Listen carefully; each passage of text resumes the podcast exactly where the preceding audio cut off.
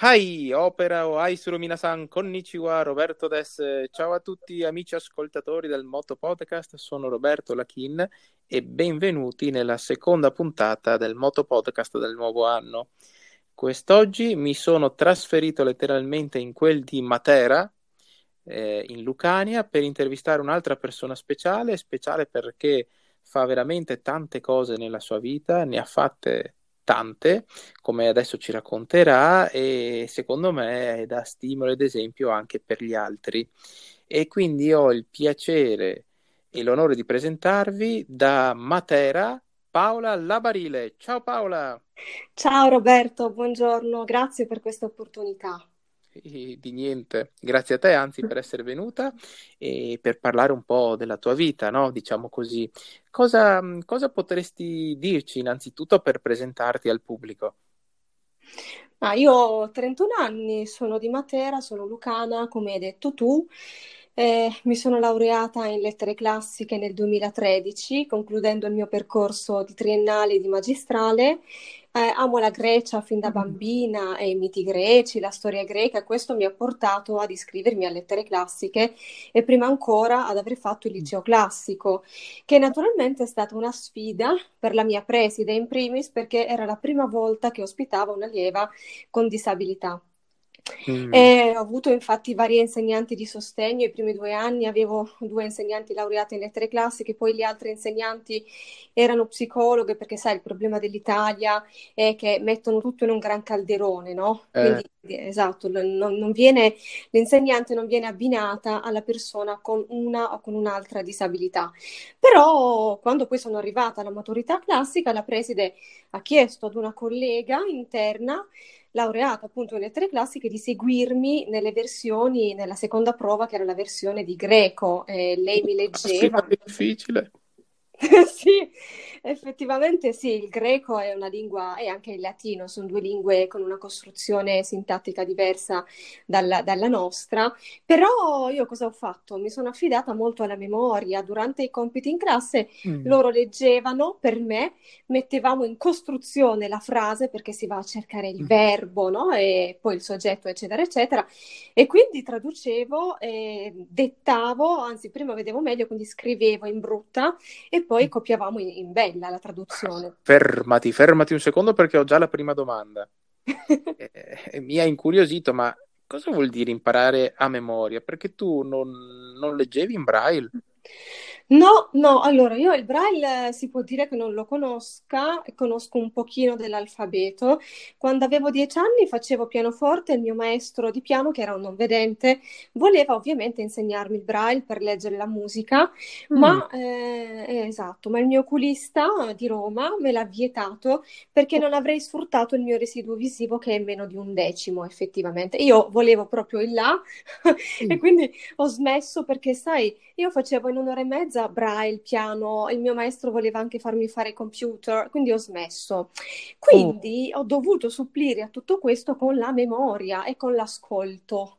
Io ho sempre studiato con qualcuno, quindi ho ah. raggiunto, esatto, ho raggiunto i miei obiettivi per altre strade. Quindi che succedeva? Che loro mi leggevano il testo in latino e in greco, io conoscevo bene le due lingue classiche, ovviamente, no? la grammatica. Sì Traducevamo, noi eh, facevamo, mettevamo in costruzione il testo, io traducevo ovviamente e poi succedeva soprattutto per la preparazione successiva ai miei esami universitari in lettere classiche che avevo studiato talmente bene che era come se avessi imparato la traduzione a memoria, ovviamente non è così. Oh, oh, oh, caspita, hai una memoria d'elefante, ma quindi eh, oltre al, all'impegno nello studio de, delle lingue classiche, voglio dire, tu che ti sei imparato a memoria tutta la rubrica del telefono? Quella non ancora, però ho imparato a memoria tutti, quasi tutti i libretti d'opera che conosco. I libretti d'opera? esatto. Cioè, stai scherzando? Io se ti dico la, la traviata la sai a memoria.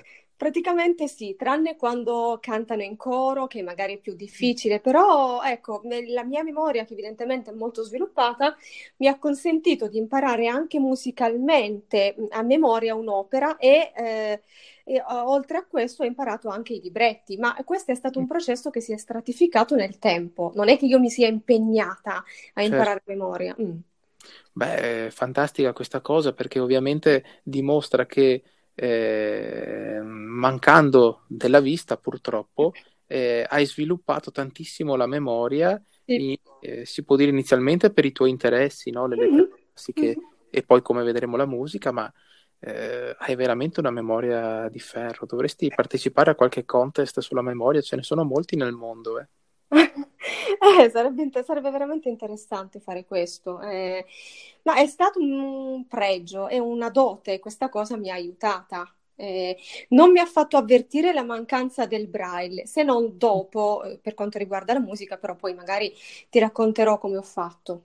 Oh sì, sì, assolutamente. Eh, giusto per sapere, ma eh, per scrivere invece come fai? Come ti regoli? Per scrivere, prima io scrivevo eh, normalmente quando vedevo meglio, fino al 2013, avevo anche un diario segreto, scrivevo le lettere, le lettere cartacee, mi piaceva tanto scrivere, sebbene la mia grafia non fosse un granché. Poi con l'avvento del, beh, il computer eh, già veniva utilizzato, però poi ho imparato a usare le email, eh, il computer, eh, la- l'iPad, l'iPhone, quindi ho imparato con la tastiera, con le 10 dita a scrivere e sono diventata autonoma anche in questo. E con i nostri screen reader ovviamente leggo tutto, Oh sì, sì, eh, vedi, in questo la tecnologia è molto d'aiuto molto, sì, ti permette di, di abbattere molte barriere, quindi sì, scrivere nel linguaggio che usano anche le persone normodotate e, e leggere i testi, le email, lo, faccio anch'io. Io penso Vabbè. che il cellulare lo uso mm, per dirti 6-7 ore al giorno perché ci faccio di tutto.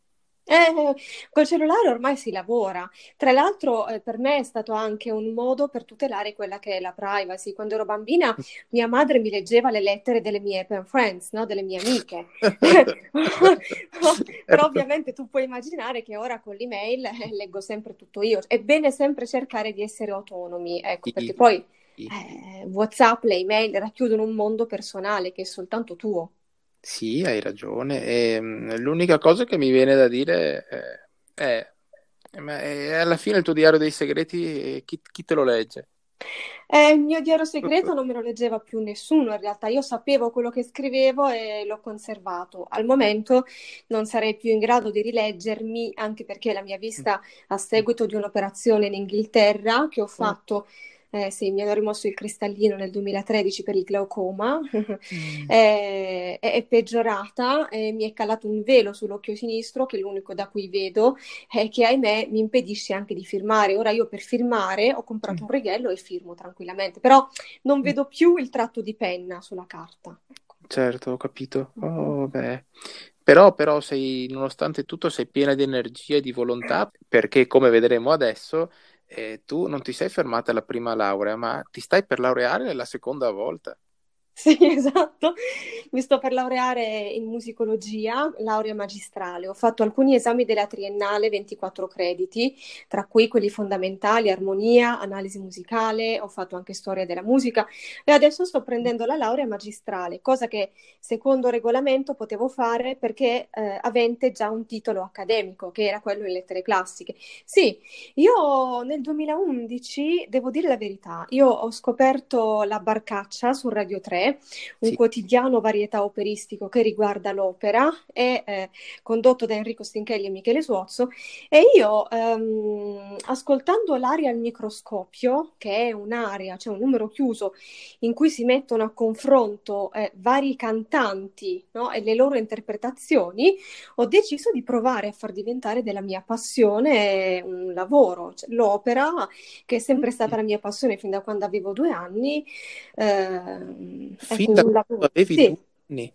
sì, esatto, sì, sì, sì. Oh, cioè l'ascoltavi quando, che ne so, i tuoi genitori l'ascoltavano? Grazie al mio padrino di battesimo, eh, che vive non lontano da qui, quando avevo due anni ho cominciato ad ascoltare eh, le parafrasi verdiane di Franz Liszt, un compositore ungherese, in Uh, particolare il quartetto del Rigoletto, e da quel momento il mio padrino mi ha spiegato eh, le, le quattro voci, soprano, mezzosoprano, eh, tenore e baritono, e quindi da quel momento il mio amore per l'opera e il suo studio eh, costante non, non è mai cessato. fantastico, bellissima storia che ci stai raccontando. È sempre stata una mia, una- la mia prima vocazione, quella per l'opera. E dove stai studiando musicologia adesso? La mia facoltà si trova a Cremona, eh, però sono stata in qualche modo mh, costretta a rimanere qui a Matera eh, perché mh, non sono autonoma in giro. Ora qui in Basilicata non sono mai stati fatti corsi di autonomia. Io ho provato anche a scrivere lettere al comune perché ho cercato di smuovere anche un po' la situazione, ma nulla è successo. Tuttavia, adesso con la mia vista che è peggiorata, io non me la sentirei di muovermi in giro col bastone bianco. Penso che ognuno di noi abbia una propria storia, quindi alla fine certo. non siamo tutti uguali, no? Eh, però qui sono andata a Cremona con tante accompagnatrici, anche straniere, perché eh, qui a mm. Matera, devo dire la verità, Matera è una bella città, bellissima, ma purtroppo qua, per quanto riguarda il volontariato e la cultura ha troppa strada ancora da fare. Eh, quindi io ho utilizzato un bellissimo sito, Workaway, che mi ha permesso di invitare qui tante ragazze straniere, in particolare tedesche, che mi hanno anche accompagnata a Cremona a fare gli esami. Cremona ah. è una città spettacolare. Cioè, cioè, mi stai dicendo che attraverso questo sito internet esatto. ti sei trovata tu il volontario che volevi? Esatto. Cioè, è un bellissimo sito che consente di ospitare qui volontari di, cioè, di ospitare nelle proprie case volontari di tutto il mondo. Ovviamente, insomma, bisogna sceglierseli perché, sai, eh. ci sono tante persone. E in cambio della, della loro, eh, del loro aiuto, io offrivo loro ospitalità, vitto, sì. alloggio, amicizia e ho fatto vedere Matera, che è bellissima. Ah, stupendo.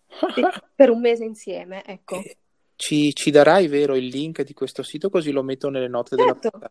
Intanto, intanto il sito è www.workaway.info. Info.info. Sì. Okay. Però poi ti do il link volentieri. Grazie, sì, molto sì. utile. Lo molto. potete trovare nelle note della puntata e con qualsiasi applicazione che userete per ascoltare e riprodurre il Moto Podcast. E detto ciò, ehm, eh, cosa ci puoi dire di, quindi di Cremona? Come facevi lo studio a Cremona? Beh, intanto Cremona è il centro della musicologia italiana, c'è il Museo del Violino perché hanno una tradizione eh, di luteria secolare, ricordiamo gli Stradivari, i violini Stradivari che sono oh. famosissimi.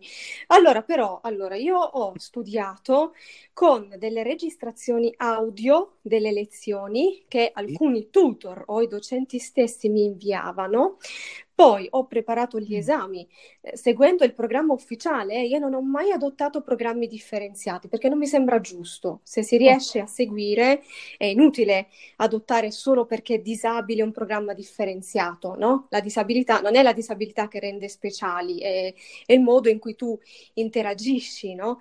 E mm. quindi che è successo? Che io ho trovato tante colleghe e amiche studentesse che mi hanno seguita su Skype insieme a docenti meravigliosi meravigliosi. Ho, ho, potuto conoscere un corpo docente stupendo a Cremona, tra cui il mio mentore, che è il musicologo Fabrizio Della Seta, con cui mi lavorerò, il mio relatore, che è un musicologo verdiano di chiara fama e che oh. ringrazio pubblicamente per, che, per tutto quello che ha fatto per me e anche per come mi ha seguita per il suo corso di drammaturgia 3 che mi ha eh, inviato le registrazioni del suo corso, che era sul Macbeth e sull'Otello di Verdi, e mi ha anche seguita su Skype eh, per la preparazione dell'esame, come hanno anche fatto altri docenti, adottando il ricevimento virtuale. A Cremona si può anche ricevere uno studente virtualmente via Skype, soprattutto gli studenti che non frequentano.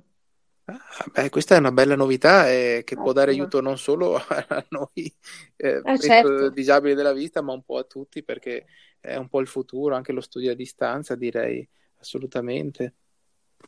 Sì, io della tecnologia ho fatto un buon uso, ovviamente un uso intelligente, naturalmente non prendendo bene il fatto che non potessi andare a Cremona, perché devo, devi sapere che qui a Matera non è facile trovare persone o amiche con cui condividere questi interessi per la cultura. A Cremona ho invece trovato il mio giro di amiche, di colleghe che mi hanno seguita, ma sono state anche mie, sono state anche mie amiche. Ogni volta che andavo a Cremona eh, ci vedevamo, andavamo a pranzo, a cena fuori e quando dovevo tornare a Matera piangevo come una matta la notte prima. no, non cosa ci dici? Non piangere, per favore. non volevo tornare a Matera, capisci? Perché è una realtà bellissima Cremona e quindi devo ringraziare tutte loro. Beh, diciamo che sicuramente Matera è una grandiosa città, tu lo stai dicendo nel senso che da amante dell'arte non te ne volevi Sì. più tornare a Matera come non te ne Beh, saresti certo. tornata in qualsiasi altra città, suppongo. Sì, beh, ma, ma perché Cremona è un po' la mia città, io la sento mia perché è la Mm. città della, della musica e devo dire che Matera ha tutte le carte in regola, aveva tutte le carte in regola per essere capitale europea della cultura perché è bellissima, Sì, è una cioè. città di pietra. Quello che sto dicendo è che manca un teatro, manca un teatro, manca la cultura musicale e mancano soprattutto persone giovani con cui condividere gli interessi per la musica. E ma a Cremona ho tutto il mio giro di amiche.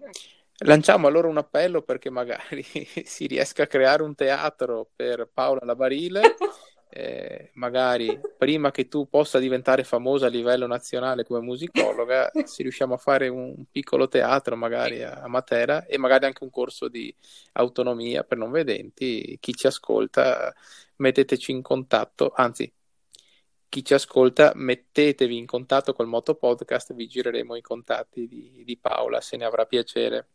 Quindi sei già arrivata quasi al traguardo della seconda laurea, il Sì. secondo riconoscimento di studio importante, ma mh, cosa può fare un non vedente musicologo? Mm, potrebbe fare varie- vari tipi di professioni, ovviamente questo vale anche per i vedenti, non è il lavoro che viene a cercare te, ma siamo, eh, sei tu che devi andare a cercare il tipo di lavoro a te più congeniale. Mm, si potrebbe diventare assistente di un cantante lirico per consigliargli il repertorio a seconda della sua vocalità. Si potrebbe aiutare, eh, si potrebbe lavorare in teatro aiutando i cantanti nei, nei camerini, nella pronuncia dei libretti, Uh, a seconda delle opere che devono cantare. Si può lavorare per radio, in caso si abbia una bella voce, perché no, farne un punto di forza, quindi eh, cercando di, di sostituire alla problematica visiva eh, questa bellissima opportunità o di far diventare la propria voce un'opportunità lavorando per radio e divulgando l'opera. Io credo mm, molto nella divulgazione dell'opera. Si potrebbero scrivere note di sala, che sono mm. dei, eh, delle, mh, una sorta di guida al pubblico eh, alla fruizione dell'opera che andranno a vedere in teatro. Varie È cose. veramente un'ampia finestra di possibilità lavorative. Secondo me, vista anche ascoltando, anzi, la tua voce che è molto bella, io ti proporrei la carriera radiofonica. Veramente hai una voce molto bella. Grazie, Eh, mi piacerebbe molto e soprattutto è un modo per mettersi alla prova, per imparare sempre meglio a comunicare e divulgare l'opera che eh, in pochi conoscono, eh, soprattutto tra i ragazzi. Ma io sono fiduciosa, se si insegna ehm, a un ragazzo delle medie cos'è l'opera, gliele si fa capire, si si può anche appassionare, perché no? Nella, nella puntata scorsa del Moto Podcast hai detto che hai ascoltato i concerti di Capodanno sia dalla Sì. Fenice di Venezia che da Vienna. E, Mhm. mh, eri un po' critica rispetto alla scelta della Fenice di alcune eh, opere verdiane. Qu- Qual è la tua preferita di Verdi? Ce n'è una preferita su tutte? Oddio, è difficile. Eh, secondo me il primo Verdi è quello degli anni 40. eh, per me il primo Verdi è il mio preferito, però come si fa a buttare via Traviata, eh, che è degli anni 50, del, del Verdi della trilogia? Quindi io direi che La Traviata è una delle opere più, più belle di Verdi, insieme al primo Verdi, Nabucco del 42, Attila del 46. Su Attila ho fatto anche la mia tesi triennale in Oh, lettere. oh. È difficile, ehm, perché sai, poi Verdi, ogni, ogni opera corrisponde ad un determinato periodo di, di, eh, di un compositore, Sì. no? Anche come, come stile. Verdi ha vissuto tantissimo. È nato nel 1813 e è morto nel 1901. Eh, sì, quasi un secolo di vita. Esatto, quindi anche lo stile verdiano è cambiato nel tempo, quindi di- certamente il Macbeth è un capolavoro del 47, l'opera su cui io sto facendo la, la tesi Ah, magistrale. wow.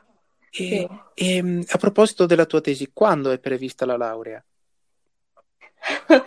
Io appunto di farla eh, in primavera, però per me è un cruccio, io faccio un appello so, al governo perché in Italia, come in ogni paese, l'ultima cosa che dovrebbe essere toccata, ragazzi, è l'istruzione. Mm. Quindi io eh, vorrei assolutamente che i ragazzi abbiano la facoltà di laurearsi in presenza eh, o anche online. Io però vorrei laurearmi in presenza perché per me il contatto umano è fondamentale, non solo perché non vedo, ma anche per una ragione secondo me caratteriale. Ho degli amici a Cremona, ho il mio professor della seta che eh, non è piaggeria, ma che adoro, che stimo e vorrei stringergli la mano proprio quel giorno. La laurea online per me è, non è didattica, è la negazione della didattica. Eh, sì, eh, ha tutto il suo fascino, poi insomma un amante de- dell'opera come te che si laurea da casa, no?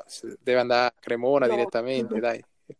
Esatto, in nome anche dei valori umani, del contatto umano che tanto stanno demonizzando. No, dai, vedrai che andrà tutto bene, insomma, si spera che per la primavera e anche prima della primavera, devo dire, eh, esatto. sia tutto libero. E, e, comunque ti facciamo i migliori auguri, ma ovviamente dovrai invitare anche il Moto Podcast alla tua laurea, qualora sia eh, fisicamente. Certo. Eh. Sì. Volentieri. Bene. Allora, siamo arrivati a un momento un po' speciale perché, come ormai voi ascoltatori dovreste sapere, eh, vorrei anche dire che tu, Paola, sei qui oggi perché tu sei un'ascoltatrice del Moto Podcast, no? Perché eh, mi hai contattato sì. dopo aver ascoltato alcune puntate, quindi sono qui a dare voce anche a te, ma eh, proprio per questo dovresti ben sapere che io cerco sempre di collegare ogni puntata, ogni ospite al Giappone eh, certo, e... che affascina molto anche me. Oh, beh, eh, sai che sto organizzando la gita del Moto Podcast in Giappone, prima o poi, spero di farlo. Andiamo tutti in Giappone. sì, non sarebbe male. In ogni caso, ehm, ti faccio una domanda, vediamo se mi sai rispondere, perché guarda, questa è una domanda che vale 100 punti. Eh. Esiste, vero, un'opera italiana ambientata in Giappone? E se esiste, chi l'ha scritta e come si chiama? è la Madama Butterfly di Giacomo sì, Puccini, andata in scena, andata in scena il 17, il 17, febbraio del 1904. Del 1900, addirittura sai la data sì. di quando è andata su per la prima volta? Sì, sì. Oh. E dov'è che l'hanno fatta? Sì. La... Eh, alla Scala. Alla Scala di Milano, wow alla Scala, ma purtroppo fu un fiasco anche per ragioni, c'era la clacca alla Scala, c'erano anche delle rivalità eh, tra i vari editori, ricordi, Sonzogno, comunque come tante opere fu, inizialmente fu un fiasco. È vero anche che Puccini mm. La, la, ritocca, quindi la modifica e si parla infatti di quattro versioni di Butterfly, ma questo è un problema un po' spinoso, diciamo. Mm. Eh, la prima versione era abbastanza lunga, forse anche un po' troppo ripetitiva con tante melodie giapponesi che poi lui asciugò.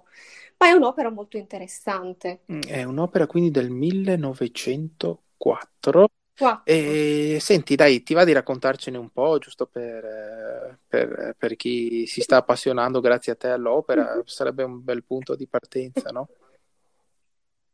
Beh, sì, eh, intanto c'è da dire che è una tragedia esotica. Mm-hmm come la chiamano, e, già alla fine del 1800 eh, si cominciava a tematizzare il conflitto tra le classi sociali e eh, l'opera cominciava a prediligere un'ambientazione cosiddetta bassa, cioè Butterfly non è una principessa, no? è, è una geisha. Sì. E poi c'è da dire anche che negli anni 70 dell'Ottocento ci sono state le grandi, ci furono le grandi esposizioni universali eh, a Parigi e molti compositori parteciparono. L'opera conosce quindi un processo di interna- internazionalizzazione, su, specialmente grazie alla Francia e al Grand Opera, e in, questo, in questa moda dell'esotismo, dell'orientalismo, nasce, nasce Butterfly eh, l'esotismo è il fascino che un popolo prova per un altro lontano da sé che non conosce.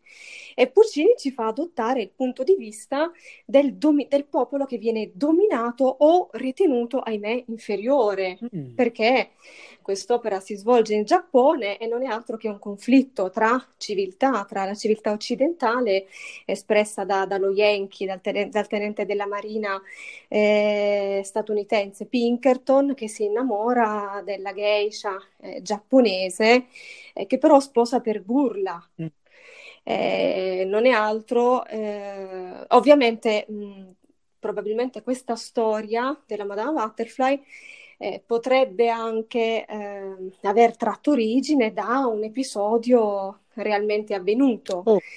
Eh, sì, eh, intanto la Madama Butterfly, il libretto no, di Illica e Giacosa, è eh, tratto da, ehm, da una novella di John Luther Long eh, e quindi viene tematizzato ancora una volta il conflitto tra Oriente e Occidente che Puccini dipinge benissimo anche in musica. Eh, L'Occidente... Scusa se ti interrompo, mi permetto di dire una cosa perché hai suscitato il mio interesse con queste ultime eh, cose che ci hai raccontato, perché in realtà proprio di quel periodo fine, mille, no, fine 1800, inizio 1900, c'è un diario di un generale, un comandante della marina francese, Pierre Loti, che ha scritto diversi diari in ogni paese in cui è stato in quel periodo storico e lui ha scritto addirittura due diari ambientati in Giappone, uno di questi si chiama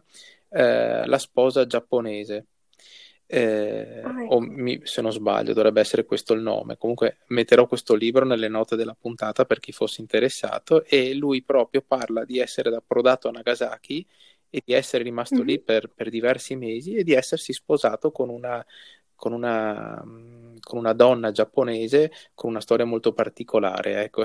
Già quando mi hai parlato de, dell'opera di Puccini che potrebbe avere eh, insomma, eh, delle origini da una storia vera, mi, mi fatto venire in mente questo diario. Eh, infatti, infatti, se posso dire una cosa, eh, tra le varie fonti c'è anche questo, questo libro, Le Mariage de Loti, lui, dove lui parla proprio di questo matrimonio che lui avrebbe fatto con questa geisha giapponese per burla. Eh, beh, leggendo il diario, perché guarda, l'ho letto quest'anno, proprio appena iniziato il periodo del Covid. Eh, mm-hmm. Non è proprio una burla, ma diciamo una sfida per vedere com'è no, la vita lì da, da, è pieno di riferimenti molto belli alla cultura di Nagasaki, peraltro, eh, una Nagasaki mm-hmm. prima della bomba atomica che aveva molti più templi, molte più tradizioni e, ed è bello vedere come lui indaga assieme a questa sua sposa su, su, sulla vita giapponese dell'epoca. Ecco, questo è, è, è il mio, è il mio contributo Bello. alla causa, però adesso lascio la voce a te perché hai molte altre cose interessanti da dire. No, volevo dire, volevo precisare una cosa, che sul libretto è sempre, viene scritto che la Madama Butterfly è una tragedia giapponese e infatti, per la precisione, eh, il libretto è tratto da una pièce teatrale di un drammaturgo, David Belasco, che si chiama Madama Butterfly. Questa pièce teatrale, a sua volta, è tratta da questa novella di Long, omonima. E Puccini, Puccini insomma, eh, oltre ehm, musicalmente, come ho già detto prima, tematizza l'Occidente con molto spesso l'inno americano che si sente specialmente nel, nel primo atto, eh, quando, quando il personaggio di Pinkerton, che è un tenore, deve essere caratterizzato. E invece la, di contro c'è la melodia molto delicata, molto raffinata, giapponese, che introduce l'ingresso della Madama Butterfly, che crede veramente in questo matrimonio. Anzi, in giapponese è Cho-Cho Eh sì, Cho-Cho-san farfalla. Cho-Cho. Esatto. Pinkerton la chiama, esatto, Cho-Cho. Cho-Cho, no? Se non sbaglio anch'io. Eh, Pinkerton la chiama... Pinkerton la chiama, la chiama Butterfly. Eh, se vuoi, potrei raccontare brevemente la trama. Sì, dai, dacci qualche spunto sulla trama. Mm-hmm. Eh, eh, nel primo atto Goro, che è un sensale che vende le geishe, organizza questo matrimonio tra Butterfly e Pinkerton, ma è un falso matrimonio e già dal primo atto si sente, com- si capisce come Pinkerton si sposi, ma non per amore, ma per attrazione fisica di, di, di Butterfly, perché lui, il suo obiettivo è già è sposare una, una vera sposa americana, come mm. lui stesso dirà. Il matrimonio comunque viene celebrato, Butterfly svela a Pinkerton che si è convertita al cristianesimo, quindi è stata pronta a rifiutare la propria religione. Dopo il matrimonio eh, e dopo un pugna, una, una, conversazione che lei ha avuto con Pinkerton, in cui gli, gli fa vedere un astuccio che lei poi conserverà, e quell'astuccio è importante perché contiene il pugnale del padre di Butterfly che si è suicidato. Oh. Dopo il matrimonio, eh sì, infatti lì si sente il tema della morte, che poi eh, pervade tutta l'opera. Dopo il matrimonio che viene celebrato appare lo zio Bonzo, che è un prete, no? È un, come dire, sì, è, è, è, rinnega, rinnega Butterfly perché svela davanti a tutti che Butterfly si è convertita. E il primo atto si conclude con questo duetto d'amore dove già ci sono due filosofie completamente opposte. Lei che guarda le stelle, la dolce notte romantica, e lui che invece le dice vieni, eh, ti serro palpitante, sei mia, lui la vuole, la desidera fisicamente, ma nulla mm. di più. Infatti il secondo atto si apre tre anni dopo con Butterfly che ha 18 anni e Pinkerton che è tornato in America. E in realtà è tornato in America e non ha alcuna intenzione di tornare in Giappone. Le aveva detto che sarebbe ritornato alla stagione, alla stagione serena, eh, quando avrebbe fatto la nidiata il pettirosso. In realtà sono passate tre primavere e Pinkerton non torna. Suzuki, che è la, la, la cameriera, la, la, serva, diciamo così, di Butterfly, lo sa e infatti è preoccupata anche perché stanno finendo i soldi eh. no? con cui loro si, si, si, mantengono. Butterfly è incapace di vedere la realtà e quindi canta quella bellissima aria dove dice noi un giorno, un bel di vedremo, vedremo eh, levarsi un fil di fumo sull'estremo confine del mare e poi la nave appare. Lei fa, racconta tutta questa storia eh, che, che, è il desiderio eh, del ritorno di Pinkerton, che lei si figura. Arriva il console americano Sharpless che cerca di leggerle una lettera che però non riesce mai a leggere perché Ciocio San lo interrompe, è felice, eh, gli dice benvenuto in casa americana. Eh, questo, questo, dialogo viene anche interrotto da Goro, che è il sensale, sì. che porta in scena un principe Yamadori che vuole la mano di, di Madame Butterfly, perché Goro sta proponendo, preoccupato per il futuro di Butterfly, a Butterfly tanti pretendenti. Lei lo rifiuta, eh, Sharpless riesce a leggere la lettera e per la prima volta Cho-Cho-san guarda in faccia la realtà, cioè che Pinkerton potrebbe non tornare più. E allora lei risponde: Va bene, se lui non torna più, quello che io posso fare è o tornare a fare la geisha o morire. E, e, allora mostra al console il bambino che ha avuto da Pinkerton, perché finora non se n'era mai parlato, certo. i cui tratti somatici, eh, ecco. Eh, svelano che lui è americano, no? e non, non, è, non, è, giapponese, quindi l'ha avuto da Pinkerton, e, e Sharpless promette eh, al bambino che il padre avrebbe saputo di lui. Cioè, si sente un colpo di cannone nel porto di Nagasaki, la casa di Battlefly sulla collina di Nagasaki, sì. e, um, lei vede la nave di Pinkerton che effettivamente è tornato e quindi comincia la lunga attesa, no? la capacità che pare che abbiano in Oriente di aspettare, No? Sì. La, la, esatto. E quindi cala la notte e il secondo atto si chiude con un coro a bocca chiusa, che è il coro dell'attesa, che è stupendo. Il terzo atto, è preceduto da un bellissimo intermezzo, dal buio alla luce, vede l'alba. Mm.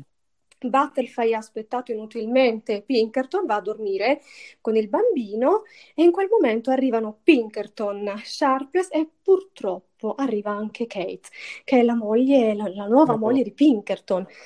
Eh, tutto viene svelato a Suzuki, che già, era, già lo sapeva, già perché ha molta più esperienza di Butterfly, no? anche come, come anagraficamente parlando.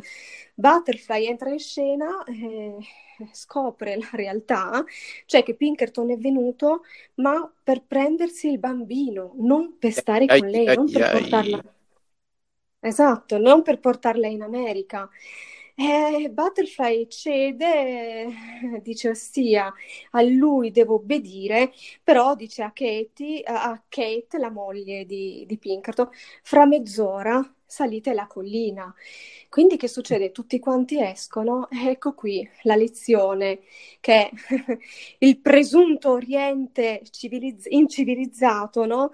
dà al- all'Occidente. Butterfly prende il pugnale che era stato del Mhm. padre e pronuncia questa frase: eh, Con onor muore chi non può serbar vita con onore e si ammazza, si uccide dopo aver dato un addio al bambino che è bellissimo. Io non posso, non posso eh, Eh, eh, recitare le frasi qui del libretto perché ogni volta È molto toccante, ma si sente anche da come stai raccontando e presumo che anche chi ci ascolta Eh, possa aver capito quanto, eh, quanto questa scena sia, sia toccante, struggente, commovente. Com- complimenti di cuore, Paola, perché ci... Lei ha l'abilità di uccidersi, no? E, Pinkerton infatti entra in scena, la chiama per tre volte Butterfly, Butterfly, Butterfly, però lei ormai è morta e quindi lui si porta via il bambino. Ma lei gli ha dato una lezione di dignità che lui non ha. Eh, sì, sì, sì. Eh, de- devo dire che ci hai fatto immedesimare nella storia con, con novizia di particolari, eh, veramente una bellissima descrizione. Ti faccio i complimenti e penso che chi ti stia Grazie. ascoltando in qualsiasi momento riproduca il podcast, ne sarà entusiasta e guarda, la prima cosa che farò dopo la registrazione mi vado ad ascoltare la Madama Butterfly. Grazie, grazie mille. Beh, per me è una bellissima soddisfazione sapere che anche una sola persona si è innamorata della Madama Butterfly. In realtà è molto interessante sapere come Puccini ha dipinto o ha, ehm, come si suol dire, utilizzato il colore locale eh, per eh, dipingere e descrivere musicalmente il Giappone. C'è da dire che Puccini aveva chiesto alla moglie dell'ambasciatore giapponese in Italia diverso materiale sonoro, come canzoni tradizionali giapponesi che lui poi abilmente riorchestrò nell'opera. Poi eh, nel tessuto orchestrale Puccini aveva anche utilizzato un determinato tipo di strumenti, come tamburi, percussioni, tam tam. E musicalmente aveva adoperato una scala che è la scala pentatonica dalla sonorità tipicamente orientale e rilassante. È una scala che si compone di cinque toni, eh, perché penta in greco vuol dire cinque tonos suoni, quindi cinque suoni, priva del semitono, che è il più piccolo intervallo tra due suoni, che nelle nostre scale maggiori quelle con la successione di suoni che noi conosciamo molto banalmente, crea una situazione di tensione e di irrisolutezza che va in qualche modo risolta. Nella scala pentatonica il semitono non c'è e quindi l'atmosfera sonora è molto rilassante e tipicamente orientale.